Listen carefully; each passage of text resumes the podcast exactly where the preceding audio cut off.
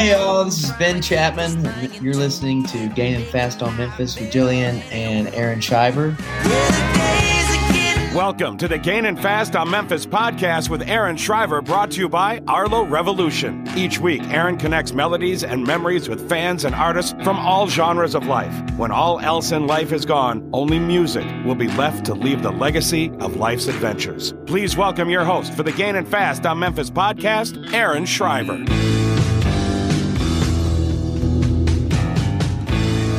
Hello and welcome everyone to season six of the Gaining Fast on Memphis podcast, a place where we connect melodies to memories. I'm your host, Aaron Shriver. And I'm your co host, Jillian Shriver. Our mission tonight is to provide a platform for motivated singer songwriters, passionate fans, or someone who's making a difference in and around the music community.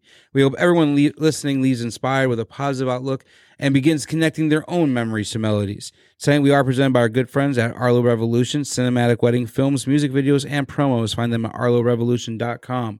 One Tree Planted. For every 1,000 downloads of the show, we plant a tree with One Tree Planted. Download the show on your favorite podcast app today. And PodDecks. PodDecks are the hottest tool to get your next great interview.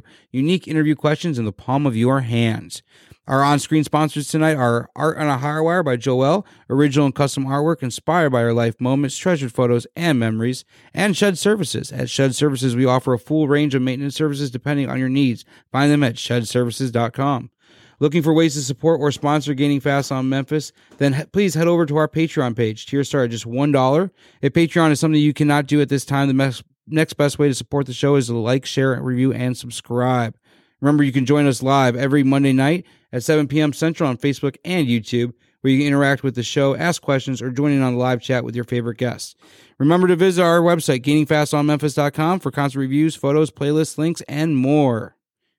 Tonight, we welcome in Jay Allen for episode 136. An Iowa native, Jay was raised around rock concerts with his dad and country car sing alongs with his mom, but it's who he is today that is cementing his legacy. Tonight, we are honored to discuss the melodies and memories that make up Jay's journey. Let's welcome Jay Allen on. So, how you doing tonight, man? Welcome to the show. I'm so glad to finally have you on. Yeah, thanks for having me, Aaron. Uh, it's been a minute since I've done a podcast, so this is cool, man. That's awesome. I know we've talked for a little bit to get you on, man. I, am really excited for the show tonight. Uh, we do like kicking off the show the same way every week, and we like to go back to your earliest music memory. Um, kind of like the first thing you remember on the house being played, and then take that into your first concert experience you had. If you had a, a memory from your first concert, man. I know, I know you grew up on some rock music, so I'm sure this might be a pretty cool story. yeah. So. Uh, my dad is was a hippie and still is a hippie. He has a shaved head. He has more tattoos than me, but they're like not good tattoos.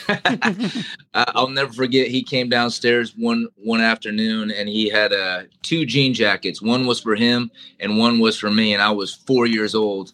He's like, Jay, we're going on a ride. We go on motorcycle rides, and he'd crank up rock music. So he introduced me to the legends. I mean, the classics like Aerosmith and Led Zeppelin and ZZ Top and ACDC, like yeah. Jethro Tull, which I don't know if anyone even remembers Jethro Tull. The dude played the electric flute. Yeah. oh yeah, was I was flute. I, I, don't know if y'all in sixth grade uh, we had to be in like the band in school, and I remember coming home and being like, "Dad, I have to choose an instrument. I need your help. Which instrument should I choose?" And he was like, "The flute, of course. Jethro Tull plays the flute." So I'll tell you what, girls do not like guys that play the flute. they don't like the guys that play the trumpet either. So yeah. Oh, you play the trumpet. Yeah. yeah that, uh, that did not work out for me. So that's kind of what led me to end up wanting to pick up the guitar. But mom, on the other hand, she was a diehard country radio fan. I ended. She would pick me up from school. I grew up in a little town, Iowa. After practice, she would pick me up in this car that I hated so much. It was a '95 Buick LeSabre and it was purple. It was literally the ugliest car ever created. Um, learned to love the experience because she would roll down the windows, she would crank up the local radio station, and we would sing and laugh all the way home. And that's really why I fell in love with country music and the stories behind it and the the depth of the lyrics and uh, just how a country song is formulated. And I really think that's kind of eventually music chose me and what led me to Nashville. But my sound has become like you know um, rock and roll meets country music. I think because my mom and dad, that's just who they were. They're each so different, and uh, my I, still today like I credit my dad for um, my my favorite song ever. I play it live at every show. It's called "Unwell" by Matchbox Twenty. remember he brought home that record and I stole it. I still don't think he's ever heard that record because I stole it and that's how I learned how to play guitar. It's just rocking out to Matchbox Twenty. I love um, it. so favorite. yeah, and then I was favorite. a worship leader too. So I, I, you know, was raised in the church and was in the worship band. I even did that as a career for about eight years, which I think is a very common thing for musicians that kind of come up in the church. Um, but uh, the three different genres have kind of meshed into one for me. So I think it's a pretty rare thing. No, I love that story, man, because uh, or that how you grew up. Because I was the same way, man. My my dad grew up on the rock. I remember Aerosmith, Pink Floyd, Supertramp was huge. Uh, and I, I, like that's one of my I just love listening to those guys with my dad. And then my mom was Vince Gill, Amy Grant, Patsy yep. Cline, all that stuff. And it was really yep. cool to have have both both ends of that. Um, I had a I had a blue light Pink, uh, Pink Floyd um, poster in my bedroom. Dude, we awesome. all had those light pictures. I saw my Metallica one from like the '90s, so that's awesome. My first concert was '97. I talk about a lot. My dad took me to see Kiss. Man, I, I, was hooked from there on. How about you, man? What was your first concert you went to? Uh, my dad, um, literally, uh, we had a '91 Ford Bronco two tone tan. I love that thing so bad. He uh, he took me four wheeling one time in it, and uh, he said, "You see that handle right above you?" He said, "Grab that." I said, "What is that?" He said, "That's called the oh shit, shit. handle." so he threw me in that uh that '91 Ford Bronco, and I had no idea what I was getting myself into. But um, uh, apologies if this is PG, no, but he good. smoked there. The windows up. I got a second hand high, and uh, he took me to Styx. and I. Oh my gosh! That's amazing. That's funny. That's amazing. Because we play a game later on where we play some old songs, or we play four songs called Memories and Melodies, and Styx might have found their way into that tonight. so that's kind of cool, man. that's cool. I love that. We're we're from Chicago, so uh, definitely Styx played a heavy role in in our community, man, being from this area. So it's really cool. Um, for you, man. So you got your first car or your first car, your first guitar after your first concert. Um, and of course, yep. you said the Matchbox 20 album, but for you, did you find an easy way to learn to play guitar? Maybe a YouTube video or anything else? Like, what, what was kind of like stuck in your head that really helped you play? Yeah, it, it, definitely wasn't YouTube because we had dial up internet. I'm not sure YouTube was even uh, alive back then. Right. but um, yeah, I mean, my dad took me to three guitar lessons. Uh, this guy's name was Bob. It was at the local university, and uh, I love the guy, and he taught me like the basic shapes and chords and theory in about three lessons, and then I was just bored. So I, I, literally locked myself in my room, did that whole thing, made my fingers bleed. I played so much and taught myself. To be honest, I still play by ear mostly and transpose by ear. People talk Nashville numbers in Nashville. I literally have no idea what they're talking about. I just guess what. It's got me. And you can't teach an old dog new tricks. So I guess it's it's how it's going to be. no, I, I love that man because I was going to say you and I are about the same age. I learned from tablature books, so I, I remember in the '90s. I, am born in '82, so when I was playing guitar, I was going to the local guitar shop and looking through all the tablature books like you would vinyl records almost. yeah, uh, yeah, old school. oh yeah. So you start off as a Christian singer and worship leader. You're talking about. Tell me about your time about that. How did how did they accept you coming from the rock world in a way because I mean you gotta coming into that. I mean, was your parents involved in that too? Yeah, so very, very, very long story short, my dad owned uh, a little restaurant. It was like a cafe in small town Iowa, and uh, so I kind of was raised up. You know, like they'd go there at four in the morning. My mom was a waitress. My dad owned the place, so four in the morning, I'd go there with them and spend every summer with them and like have coffee with the old guys sitting at the bar. And uh, this couple would always and be super sweet. Uh, and they'd always try to get my parents, they'd invite them to church and always try to get them to go to church. And my parents always like kindly declined because they just had a bad experience with church growing up. And um, they eventually started working on me. My parents agreed to let me um, go to church with them. So this couple, Ron and Lila, they've since passed, but they would pick me up every Sunday morning, every Sunday night, every Wednesday, and I went to church with them. So that kind of was my entrance into church. Eventually, um, we were always in the front row, old Baptist church, and uh, standing in the pew one morning, and I was singing. I I was like eight or nine at the time, so I had a really high voice.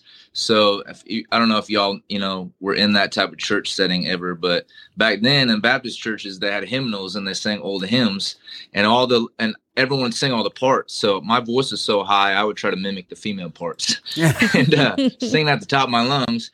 Well, Ron heard me one morning and he kind of just looked down at me. and said, Jay, I had no idea you could sing. I'm going to put you up on stage and you're going to sing in front of everyone next Sunday scared to death. I didn't. I, I, thought he was kidding. He definitely was not. He was a man of his word, and he put me on stage in front of. Everyone. That was the first time I was uh, ever sang in front of anyone. He put me on stage, and it was like, I was like, oh, like I didn't really think anything of it. I just realized that maybe I have a voice, I can sing. So that just led to me singing all the time in church.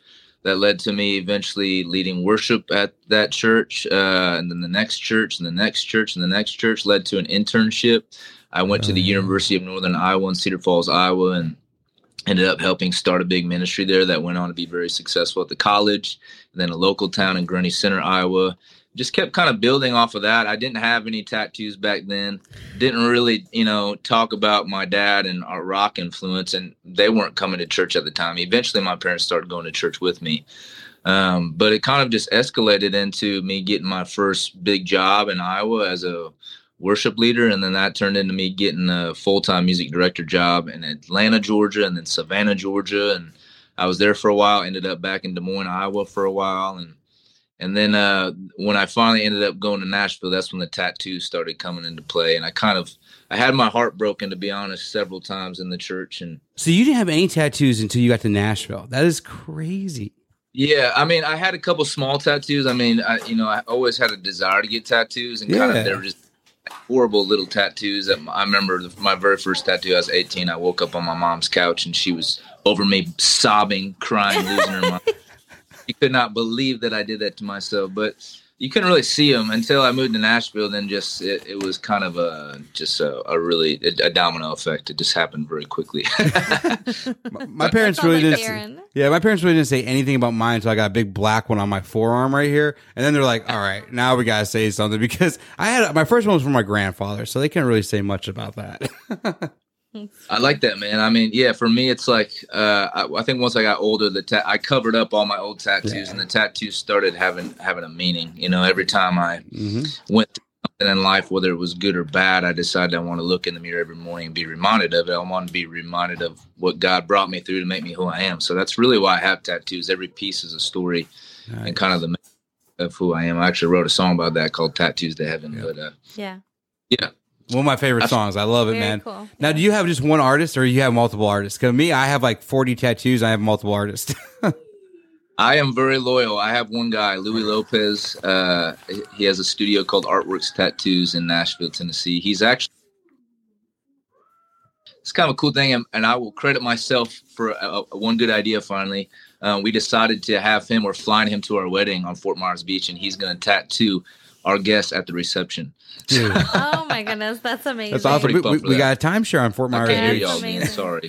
No, I'm. I, I want to go back and say I'm glad you said Fort Myers Beach because we love it out there, man. We uh we have a timeshare out there on Fort Myers Beach at Diamond Head, one of our favorite places, dude. Yeah.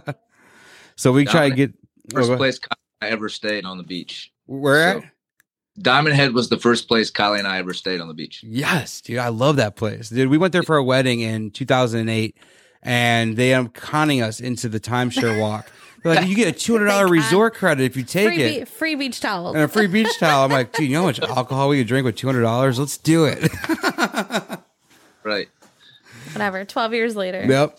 So what finally yep. made you make the jump to Nashville, dude? What what finally pushed you from Iowa to Nashville? And you said, you know what, I'm doing this. Yeah, it's it's uh it's that's a tricky story, but I mean I'm a wide open book, so I'll tell y'all what happened.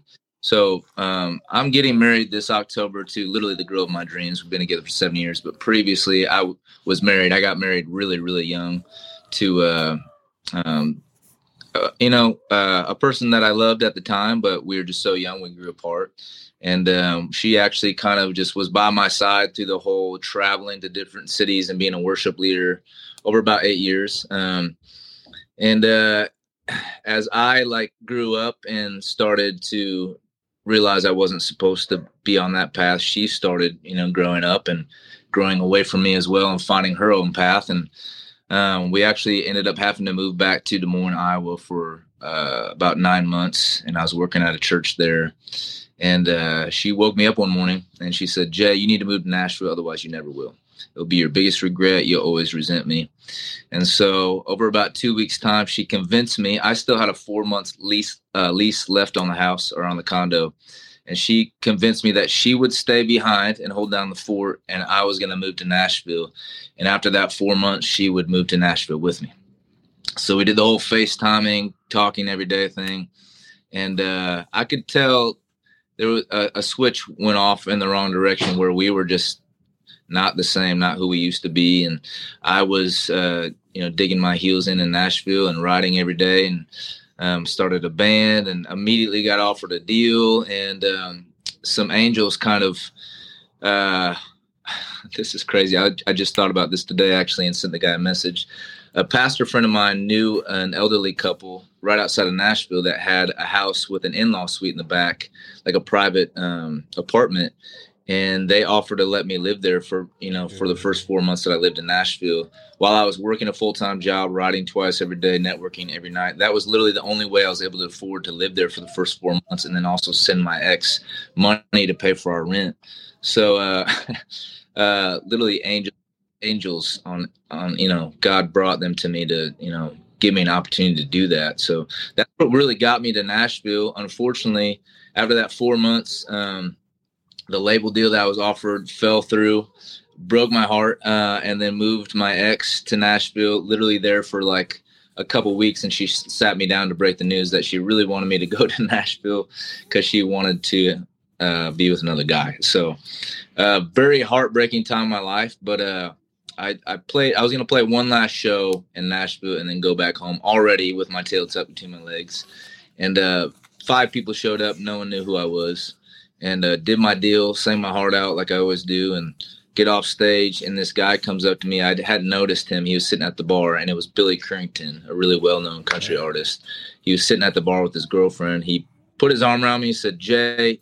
I have no idea who you are, buddy, but I just watched your whole set, and all I gotta say is, don't leave, stay. He said he was in Nashville for nine years working concrete before he got a deal or anyone recognized him, and that was really the reason why I stayed in Nashville. That was like the big bridge from, okay, you know, I thought I was a worship leader. I was I was actually a signed Christian artist, and thought that was my path until this happened. Then I was like, I'm I'm here to stay. God brought me here for a reason. I knew in that moment it was going to be the hardest thing I've ever done in my life. I'm so glad I stuck it out. So I'm I'm there to stay. I love that, man. Awesome. Are we muted still? no, you're good. All right. That worked out. I love that, man, because honestly, everything happens for a reason. I feel. I, I feel that people are in a certain place at a certain time, and things always happen for a reason. And just having Billy there walking up to you and telling you that, man, is just it's phenomenal. Now, were you writing before all of this? Before you went to Nashville, or did you start writing once you you start writing once you went to Nashville?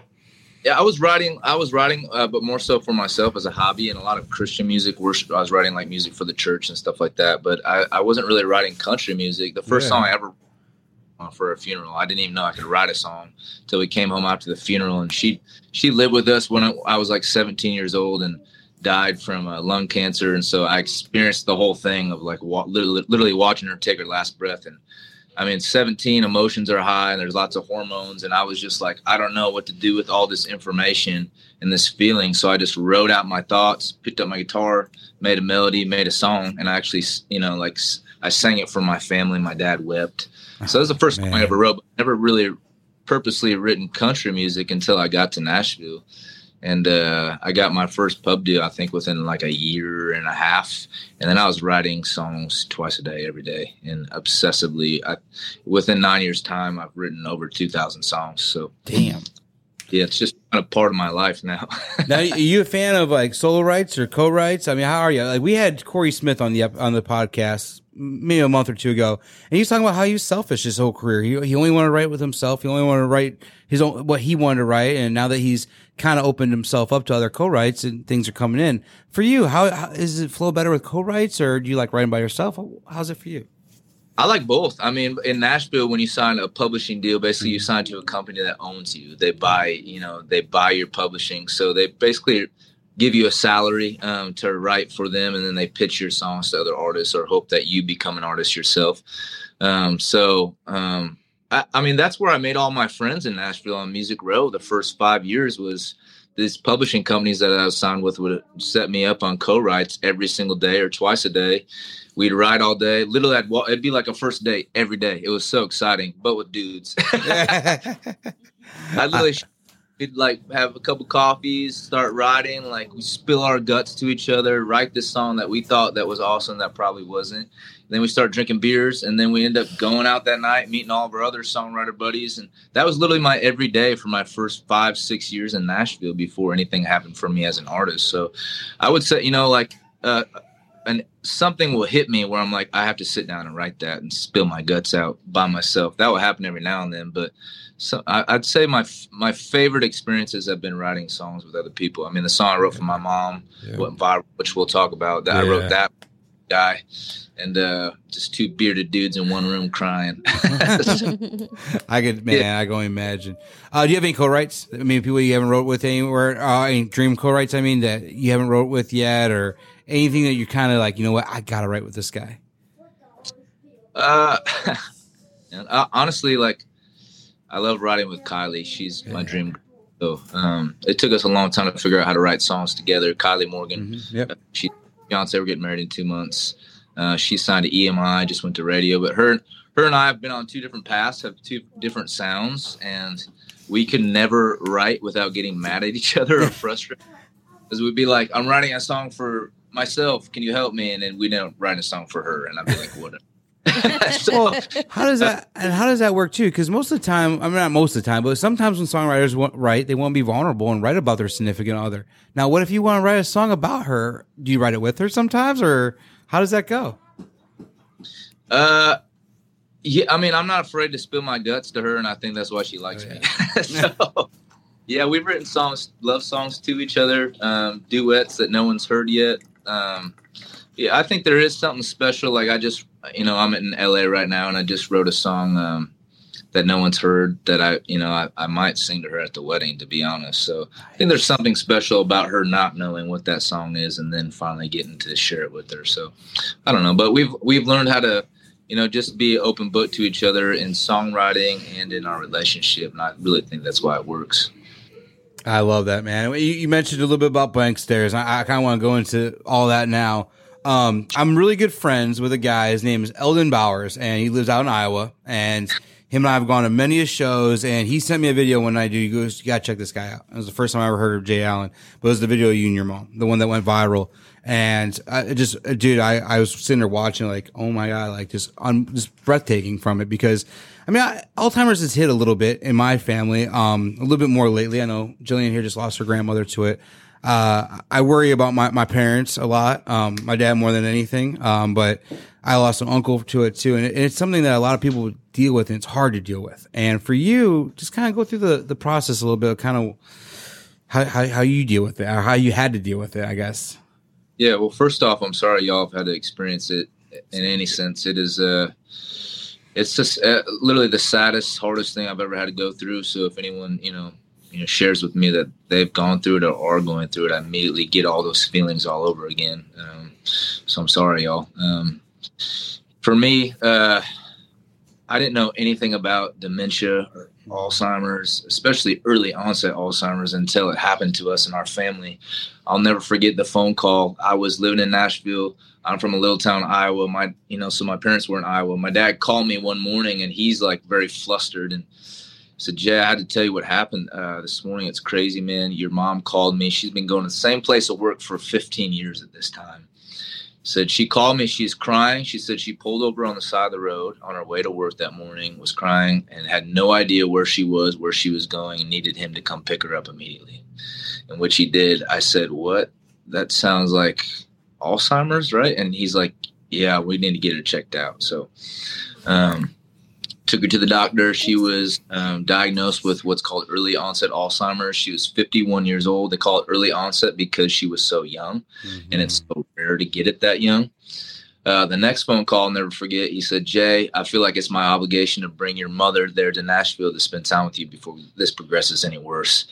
And I said, Yes, sir. So she would not get on a plane. She was terrified to travel. So he drove uh, her from Iowa to Nashville. That was about 10 and a half hour drive. And he would call every two hours and he would say, Jay, uh, just reminder, prepare your heart. This is going to be the hardest thing you've ever had to go through. And I was like, man, like he, every two hours, you could tell he was nervous. And I was like, okay, I get it. It's going to be tough. I am the oldest. I was her only son. I have two little sisters. Um, she literally raised me to believe. I mean, every mom raises their child. I mean, most mothers raise their child to believe they're the center of the universe. I truly believed I was the shit because, you know, uh, but uh, you cannot prepare yourself for your mom who raised you like that to walk in the door of your home. She didn't just look at me. She literally, it was like laser beams through me, like I wasn't even there in front of her. She wasn't there and didn't know who I was. I not only uh, broke something inside of me, it, uh, it pissed me off. I was, I was like, uh, I didn't, I did, don't even know how to handle this right now. So said, let's go out dancing and drinking, whatever. I got to get out of the house. And they literally just got there. So my dad was like, yes, sir. He got my mom dolled up. We took my, uh, my girlfriend at the time. We all went out and, uh, took took my mom to a well-known venue in Nashville called the Sutler, a saloon.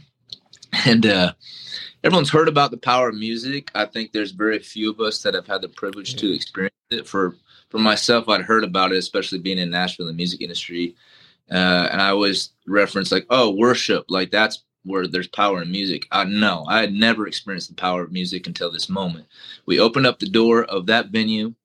We took one step inside, and there was a band playing on stage. It actually happened to be a buddy of mine, Eric Heatherly, an old country singer, and my mom, she saw the band and she heard the music. People that have dementia and Alzheimer's, especially when it's progressed really far in the end stages, they have a glossy look in their eyes. They are not present. They are not there. Mm. When she saw that band and heard that music, that went away. She came back. There was a sparkle in her eyes. She started trying to sing and talk. She wanted to go inside and dance. So like I said, I've always been the oldest. I've always been a fixer in my family. If something goes wrong, I will do my damnedest to find a solution. So I took advantage of that moment. I grabbed her by, I pulled her to the front of the venue in front of everyone, and we started. I just pulled her in. We started dancing. We were slow dancing to a fast song, right? And the the band eventually caught on. The guitarist slowed everything down. Eric backed off the mic, and they started doing this really worshipful thing on the guitar. And my mom, I felt her take this just like deep inhale, this deep breath. She leaned in, she grabbed me, she rubbed on my back, and she said, "Oh, Jay, I've missed you. Oh, son, I love you so much." And uh, I was like, "Oh my goodness." my mom was back with me for a second, you know, and it really rocked my world. And um, we went back to the house that night, and they stayed for a couple weeks. I'll tell you what, I did everything in my power to get my mother back while they were in Nashville. I would, uh, you know, sing her song uh, play movies. Uh, I'm not gonna lie, got her a little high one time. uh, just anything I could do to get my mom back for a second, you know. And uh, another moment I'll never forget, um, embedded in my memory, is uh, they had to go back to Iowa. They shut the door to leave, and I'm standing in my kitchen. I explained to y'all I get to write songs for a living. I'm one of the few. I'm, you know, it's a blessing that I get to do it for a living but I got to work really hard at it. I'm going to be honest. It's it's not something that comes first nature to me. I work really hard to write a song. Yeah. I had just this. I had a whole chorus in my head already, and people talk about God, you know, giving you a word or talking to you, and I think it comes to different people in different ways. I think that morning it was a song, and it was a really positive. Even though this was the saddest thing I'd ever experienced and gone through, this it was a really positive thing. And um, the hook line was, "Mom, I still see you in between those blank stares. I still see you in between the blank stares, and I'm gonna fight for you. And I would just walk around my house just like crying and praying. And uh, I just knew this song was gonna fall out and it was gonna be something really big and special. So I took the idea to my buddy on Music Row, Jason Nix, and uh, I was writing at Sony at the time. And uh, big bearded dude, beautiful voice, uh, amazing songwriter. I just sit down. I didn't say a word. I just held up my phone and I played a voicemail that my mom had left me on my birthday. My mom made my, or my dad made my mom call me, and wish me happy birthday, but she was already really sick at the time. And while she was leaving this voicemail, she stumbled over her words. Like she forgot why the phone was even in her hand and she just dropped the call. And I kept that voicemail to remind myself how sick my mom was and that this was real. And I listened to it every day. So I played the voicemail.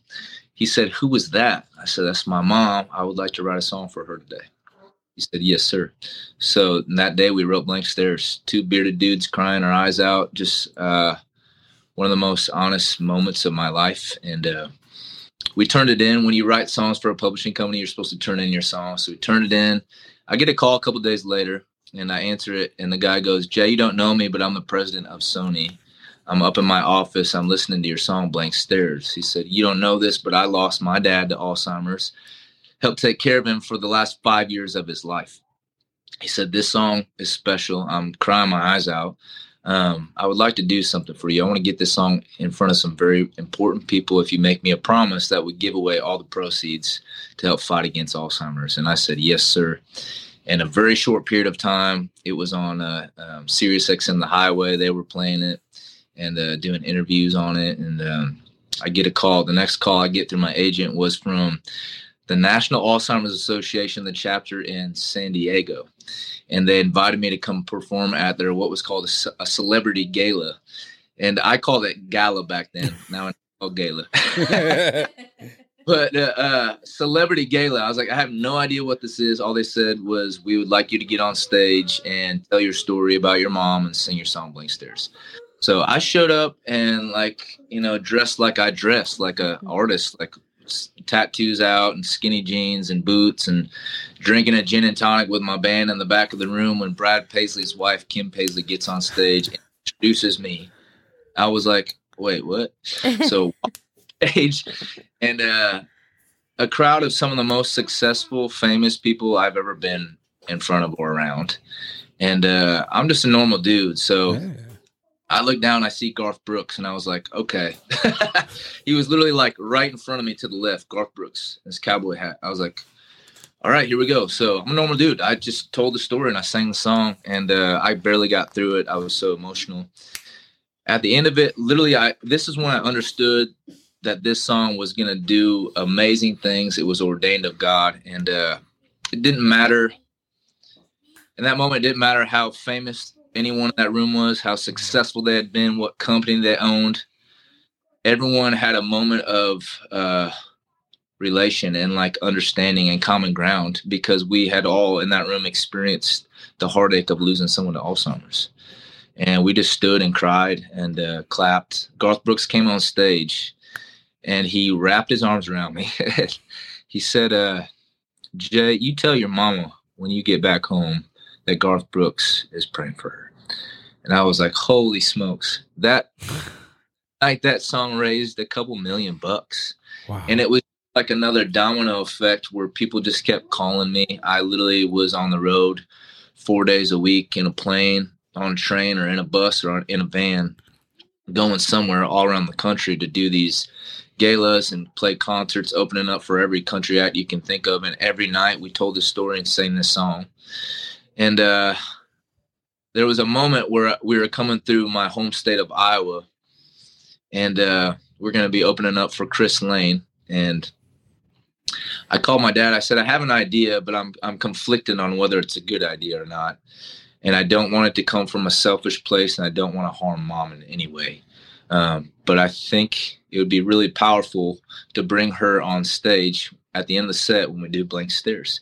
I said, so I'm just going to look side stage at you. I'm going to have you and mom side stage the whole show. When I get to that point, I'm going to look side stage. You give me a nod if it's okay. If she's feeling good, you shake no if it's not okay. So we get to that point. I look side stage and she's smiling and uh, nods yes. And I grab her. I walk her slowly out to the mic and wrap her arms around me. I wrap my arms around her. I, I did it again. I told the story. This time it was like I could I could just I could barely keep it together. Um, was this at the that, First Avenue Club? Yeah, it's First Avenue Club. Yeah. Um, mom's just like she hears the music playing. She starts rubbing my back. She starts whispering, trying to talk to me. She could barely talk at this point already. And uh, I tell the story. I sing the song. I noticed. I mean, there was cameras up and people filming the thing. Um, I noticed a guy right in the middle, big smile on his face with his wife. It happened to be your friend Eldon. Yeah, Eldon Phillips. Yep. Yep. Uh, he he filmed the thing and he uh, I didn't think anything of it. We just did our show and I left and I was in Oklahoma City the next morning. I woke up and my phone like erupted with texts and phone calls. Look at your Facebook page. So I looked at my Facebook page and uh, I really didn't understand the power of social media. I didn't understand the purpose of social media until this happened. And now I'm like, okay, this makes sense. So he had posted that on his personal Facebook page. He didn't really have like it was like friends that had followed him. He didn't really have a lot going on on his page, but for some reason it clicked into the algorithm and it started getting just like thousands and thousands of views like every second. And that that video turned into several videos and then people started taking videos at other shows and me doing that. And it turned into about 8 or 9 videos and went viral. Now we've accumulated over 500 million views. Uh, World Nightly News picked up on it and they aired an episode, told the story. Um, People TV had me on in New York City. Um, Pickler and Ben, that was before uh, Kel- the Kelly Clarkson show. Yeah. They had Pickler, so they had me on and just uh, just like erupted into this thing. I could barely keep up. Um, but despite all that stuff, which doesn't really matter, what matters and I, there is not a stage I've been on since my mother passed that I've not told the story and sang the song. Um, so that's really, you know, I'm sorry, y'all. I, I, I never, uh, anyone could ever experience.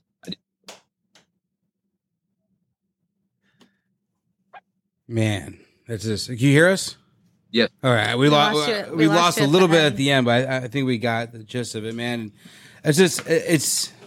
It's so hard it, to watch your family member go. I mean, it wasn't I mean, a mother, I can't even imagine my mother, but my grandmother, it was so hard. And when when you're the primary caregiver too and you watch it every day, like I can only imagine what your dad went through, you know, trying to you know, there's good days, there's bad days and you just do the best that you can, you know. It's terrible. It's an awful awful disease. And That's right. It, it was pretty quick too after she was diagnosed, wasn't it? That she got started fading pretty quick then. And that's yeah, why I've uh, noticed a lot with some people they fade they fade really quick.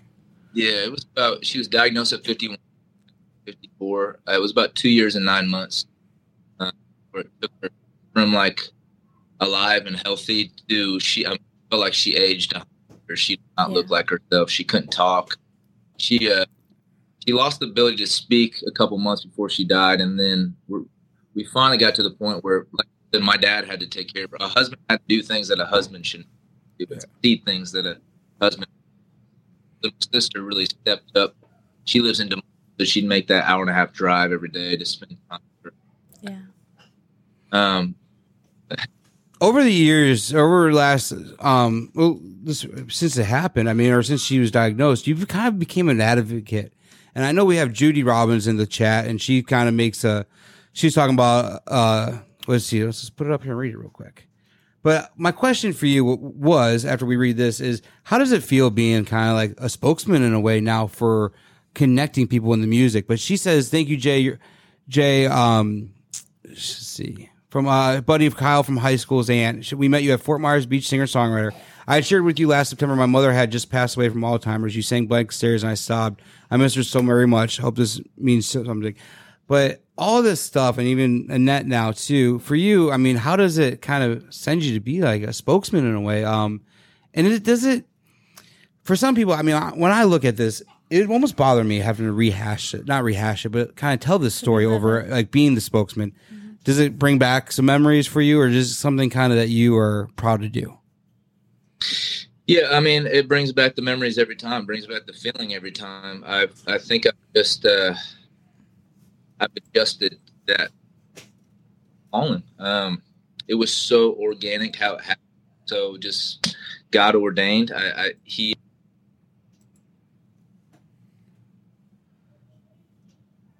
was doing what everyone else does, trying to be heard and become somebody. Uh, this song, my you know, this thing my mother gave me a real purpose. And to uh, I mean, every show I play, I will stand in the table or wherever for the meet and greet. I will talk to every single person.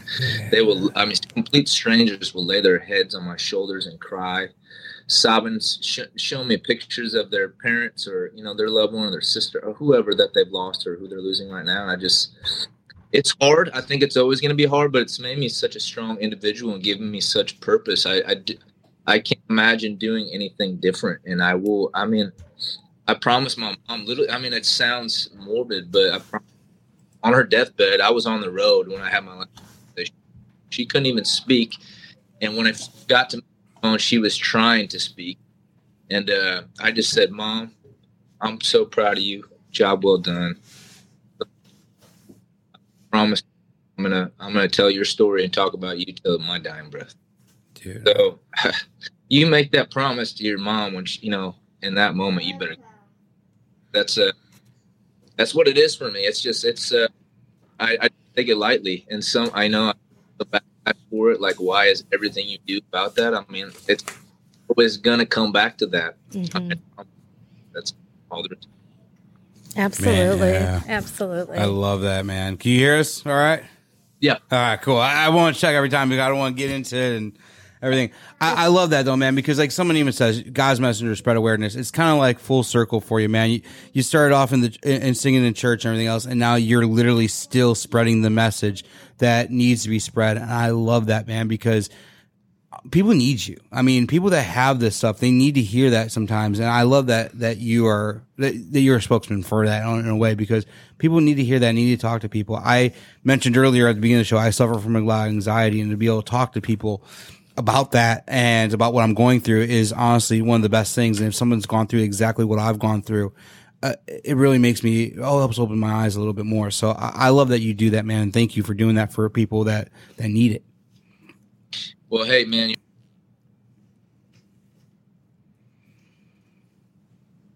I know a lot worse for others and just man life and uh, but that old saying, "You're not alone." Like I feel like I say that to people every single day, and I even look at the mirror and tell myself that because it's so easy. We're in the our own. It's so easy to believe that we're in this by ourselves and like why God all these. Uh, but so many people going through the same thing, having the same emotions, and I think that is the ultimate remedy you know, some sort of solution, even if it's for a just to feel better, but get through it. Like you talk about it, we have to get it out. That's the only way we're gonna feel. So, sorry that man. I, I just, Kylie, she would admit that she has a ton of anxiety, or we've had to navigate anxiety attacks. Yeah. so you definitely, brother. I appreciate it, man. You okay? yeah. I think something got you too, huh? so Jillian's get, got a little emotional with all this too. I know uh, losing a grandma and losing anybody to Alzheimer's, it, it's hard. It's really hard. So this episode is powered by PodDecks. Pod decks are unique interview questions and episode starting prompts in the palm of your hand. So, whether you're a new podcaster or existing broadcaster looking to grow your audience and have more meaningful conversations, you're going to want to check out PodDecks. Now, if you want to get 10% off your order right now, you can go to poddecks.com and type in coupon code. What's the code? Fast on Memphis. Yes, that's the code. Check out poddecks.com. Take your podcast to the next level. But we're gonna move on, um, move on to our next segment, our powered by PodDeck segment of the night. Uh, before we let you go, we got a couple things. Uh, we pulled a couple cards earlier, and one of them that we pulled is: if you couldn't play music, what would you be doing? What would you be doing to pass your time right now if you weren't a singer songwriter playing music? It's not a plan B for me. You know, they have an idea of what they do, what they love, and what they're passionate about. They really shouldn't be doing what they say they love and what they're passionate about. I've never. So I, I don't know if I answer for that. I think you may have me. I mean, if if it came down to it, where maybe like worst case scenario, I lost my voice or something like that, I would get Kylie pregnant and be a stay at home dad. I think that's Aaron's plan. yeah, that was my plan. We, we, we have two, and we were like, all right, whatever. Jillian's a nurse, so I gotta give it to her. I don't know. That's awesome. So, and then our second. Oh, go ahead. nurses are some of my favorite people. Y'all are a, rare breed in a good way. Hard ass workers, man. I want to tell you, they yep. work they work through it all. They work through anything and they deal with it all. So mm-hmm. I love it. That's the truth. Yeah, I, but I didn't love when she was going to school and I was her test subject. That was kind of a little. oh, tell me more. yeah, right. we have video of this night. No, we don't. No. All right. And our second one is you're leaving on tour in the morning. What essential items do you put in your backpack? If you had to pick like three items that you're going to put in that backpack that has to go on tour with you, what are they? Yeah, I have a I have an old Polaroid of Kylie and I. Literally, the day we met was this is so cliche, but Kylie and I, uh, our publisher, set us up on a on a writing session on on Music Row, and we called it our first date. We could write a song in 45 minutes. That day, it took us like 10 hours with a lunch break. So her uh, manager at the time walked in the building and had an old Polaroid camera, took a picture of us, and I kept that Polaroid, and that's in my backpack, and so that doesn't leave me I have a pair of running shoes. I have to work out. It is my therapy. No matter where I, even if it's running around the block or going to a park, I get into work, keep my mind right. So I got a pair of running shoes in my bag. My laptop, uh, because I'm always writing media talk. I mean, uh, I could go on. I got a hoodie because I, I can't. I mean, I can't. I'm a wuss on airplanes. It gets so cold on airplanes. It's me. Yeah, and then like snacks, earbuds. Uh, yeah. All right, I love it. Well, our next segment, we're gonna play four four clips of a song, about five seconds each, and the first memory you have with each of the song, we will talk about it for a brief second. All right. Oh, yeah, this, these are gonna be some good. well, I did some research on them, so I think it's a couple Hopefully, of these you you, you might be know, all right. You'll know them. Uh, hit the green one first. Nickelback photograph. When you hear a Nickelback photograph, where does it take you, man? Oh man, I'm suddenly back in high school. Uh, my uh, literally my best friend growing up, a girl. She ended up being my girlfriend, and we like obsessively listened to Nickelback. I would literally like light candles in my bedroom, like put on a movie, like have her over and be like Nickelback and John Mayer. yeah, your body, my body's a wonderland bodies in Wonderland. yeah. Oh, we all want to be rock stars, right? No. yeah, I'm immediately back to high school. Very much. Oh, this is gonna be one. this one will do it too to you too. Hit that yellow one. Here's the next one. Bush, Machine Head. oh man, I would lock myself in my bedroom and listen to all those old records. And I, I can't believe that like kids today don't know what real alternative rock is because mm-hmm. that that is like um it's like I call it emotional rock. It just does not exist. But I would I would listen to Bush and Live and Matchbox and I mean uh, uh, it goes on and on and on. That's all I listened to in my bed. I had I don't know if y'all remember those old stereos that had the two speakers that you could spread out or put it next to it. it had this CD player like that's what I had in my bedroom. That's what I listened to literally every day when I came home from school. I was, I think I got one behind me. Yeah, dude. Like I was a huge Silverchair fan. All those guys, man, back in the day, they were they jammed, man. I used to love that. All right, so now we're gonna throw it way back. You're gonna like this one, the green one. Told you it was coming. Mr. Roboto Styx, but when you hear Styx, man, where where are you going? man, I'm literally in an arena in Waterloo, Iowa. My dad is next to me, stomping his foot fist pumping, and we're both high. Hell yeah, dude. that sounds like you and your dad. I love that. Well, my dad and I, we didn't get high. We went to a Pink Floyd concert. We had a Chicago police officer next to us. So it was uh, Roger Waters. And he's just like, damn, this smells good. The whole thing he goes, the one night that I don't want to be a cop. well, it's legal now, but he was a pretty cool guy. But yeah, we never, we never did that. We got to do that and go to a concert together yeah. one time. That'd be kind of fun. So, all right, the last one. Let's go ahead. This is gonna be this is a good one. This one I love too. Yellow, yellow. Vince Gill, I still believe in you, man. When you hear this song, where's it going to take you? Man, my mama loved Vince Gill. Uh, she she introduced me to Vince Gill. Uh, she literally uh, to fall asleep at night. My dad still talks about this. Now he gets the best. He hates to say this, but he gets the best sleep he's gotten because my mom a clock radio on the side of her bed, and she would turn up the country radio. Her favorite she would have to play country music at like a low volume level all night long. It was So she loved Vince Gill, and it's cool for me because uh, I start. I told you I started a band when I first went to Nashville called Tennessee Kings. Met these guys, vocalist, started this band, got a record deal, but we ended up playing Bridgestone Arena. Bridgestone Arena between it was like in between the the or the hockey game for the Preds, and big stage in the stand. And I get up there to play the song during the first break, my band, and I look down, and Vince Gill ha- is wearing this hoodie, a blue hoodie, glass with his arms crossed, just staring the whole thing, bro. oh. Looking anywhere else but at Vince Gill. I love that, man. All right, we're gonna put you on our hot seat real quick. It's ten quick questions. First thing, kind of like what you just said. First thing that comes to your mind, just spit it out. Go ahead and put the music. We try to do a little sixty seconds. So, first vinyl record you ever purchased? Man, I'm not gonna lie. I never purchased a vinyl record. My dad purchased all the vinyl records, and so I never really had to. And I'm hoping. Uh, but love it. If you had an endless supply of something, what would it be? What was that? If you had an endless supply of something, what would it be? Uh, love from Kylie. oh, I love it. Who has the best pizza you've ever had on the road or anywhere you've gone? Who has the best pizza? Oh, we lost Jay. See if he comes back. Hear me? Oh yeah, there you are. okay, got a phone call. It's all good. Yeah, I worked at Papa Murphy's, and I would like steal all the toppings when I was a kid. So I still have like a good obsession with Papa Murphy's. I don't know if y'all have ever heard of that, but yeah.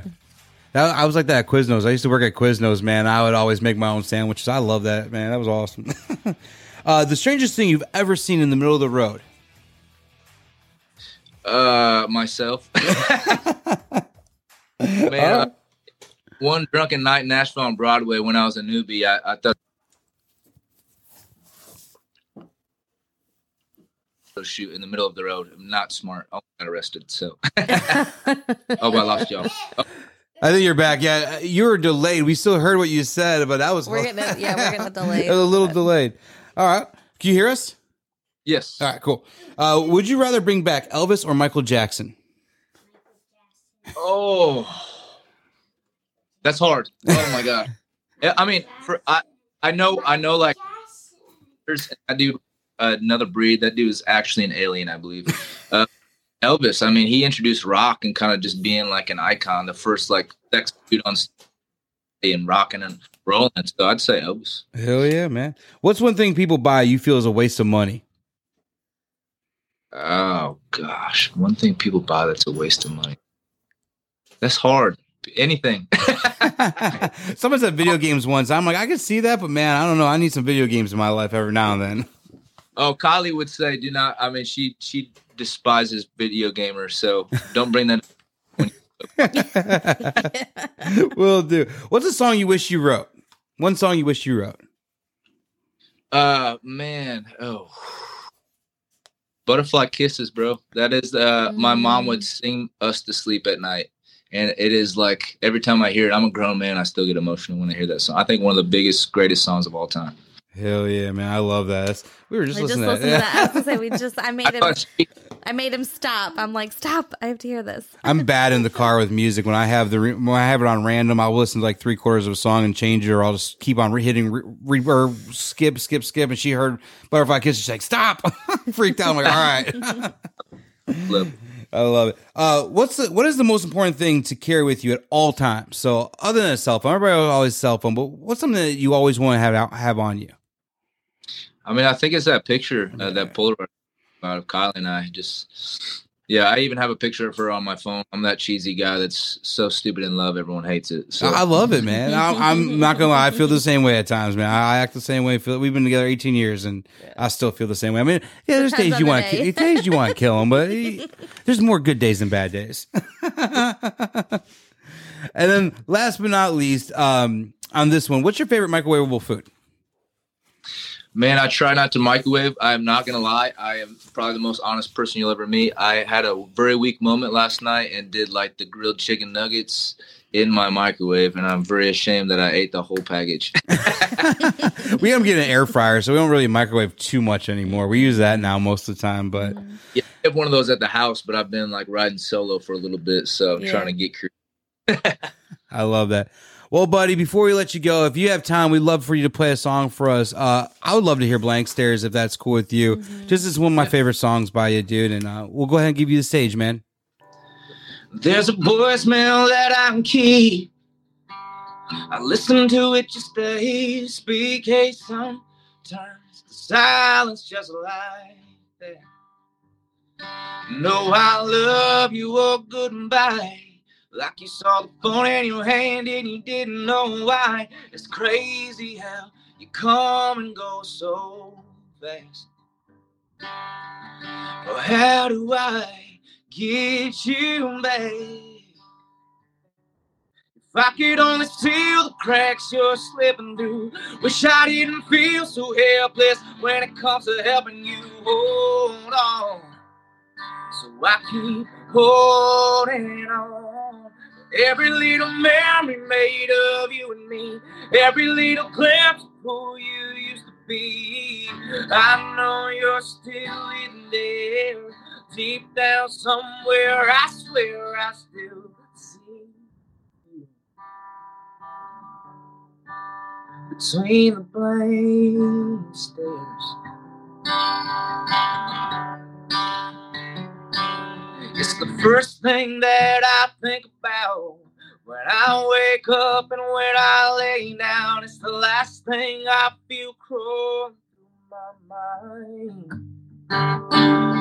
I'm still trying to understand it, sitting next to you, holding your hand and hoping you won't fade away this time. Just stay a little while. Please stay a little while. If I could only see the cracks you're slipping through.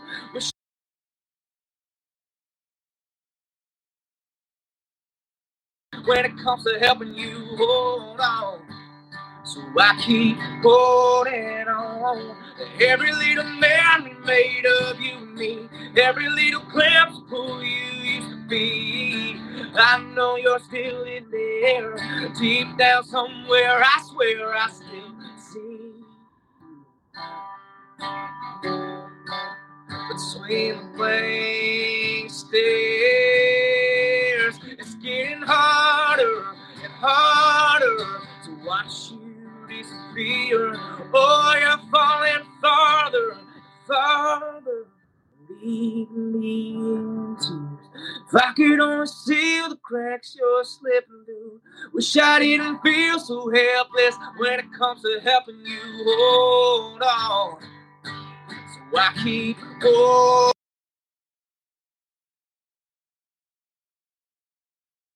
Every little memory made of you and me. Every little glimpse of who you used to be. I know you're still in there. Deep down somewhere, I swear I still see. Yeah, I still see you between the blank stares between the blank stares. Between the blank. Dude, that song, man, incredible. Gives me every time. I've not, I've failed to see you live yet, but I cannot wait to hear that song live, man. Next time you come by Chicago, Milwaukee, I'm gonna be front row, just wait, ready for that song, man, and all the other ones though. We'll have you side stage. We'll have you both side stage with Hell your yeah. Hell yeah, man. He loved yeah. that, dude. We appreciate that, man. Jay, thank you so much for spending yeah. some extra. I know we worked through some issues tonight, but we really appreciate yeah. you, you sticking around and making this work. This was one hell of a show, dude. Thank you for sharing your story with us. It's incredible. It's a privilege and an honor. Well, buddy, you have an amazing night. Um, tell that fiance we said hi. We want to wish you nothing but the best coming up soon, dude. You you guys are gonna you're an amazing dude, man. You guys are gonna have an awesome marriage, dude. Yeah. so sweet. I wish y'all nothing but yes. the best, man. And uh, we'll we'll talk soon, dude. We'll, we'll catch up soon. Sounds good. Keep in touch, y'all. Y'all have a blessed evening. Thanks, buddy. Thank have you. a good one. Bye bye.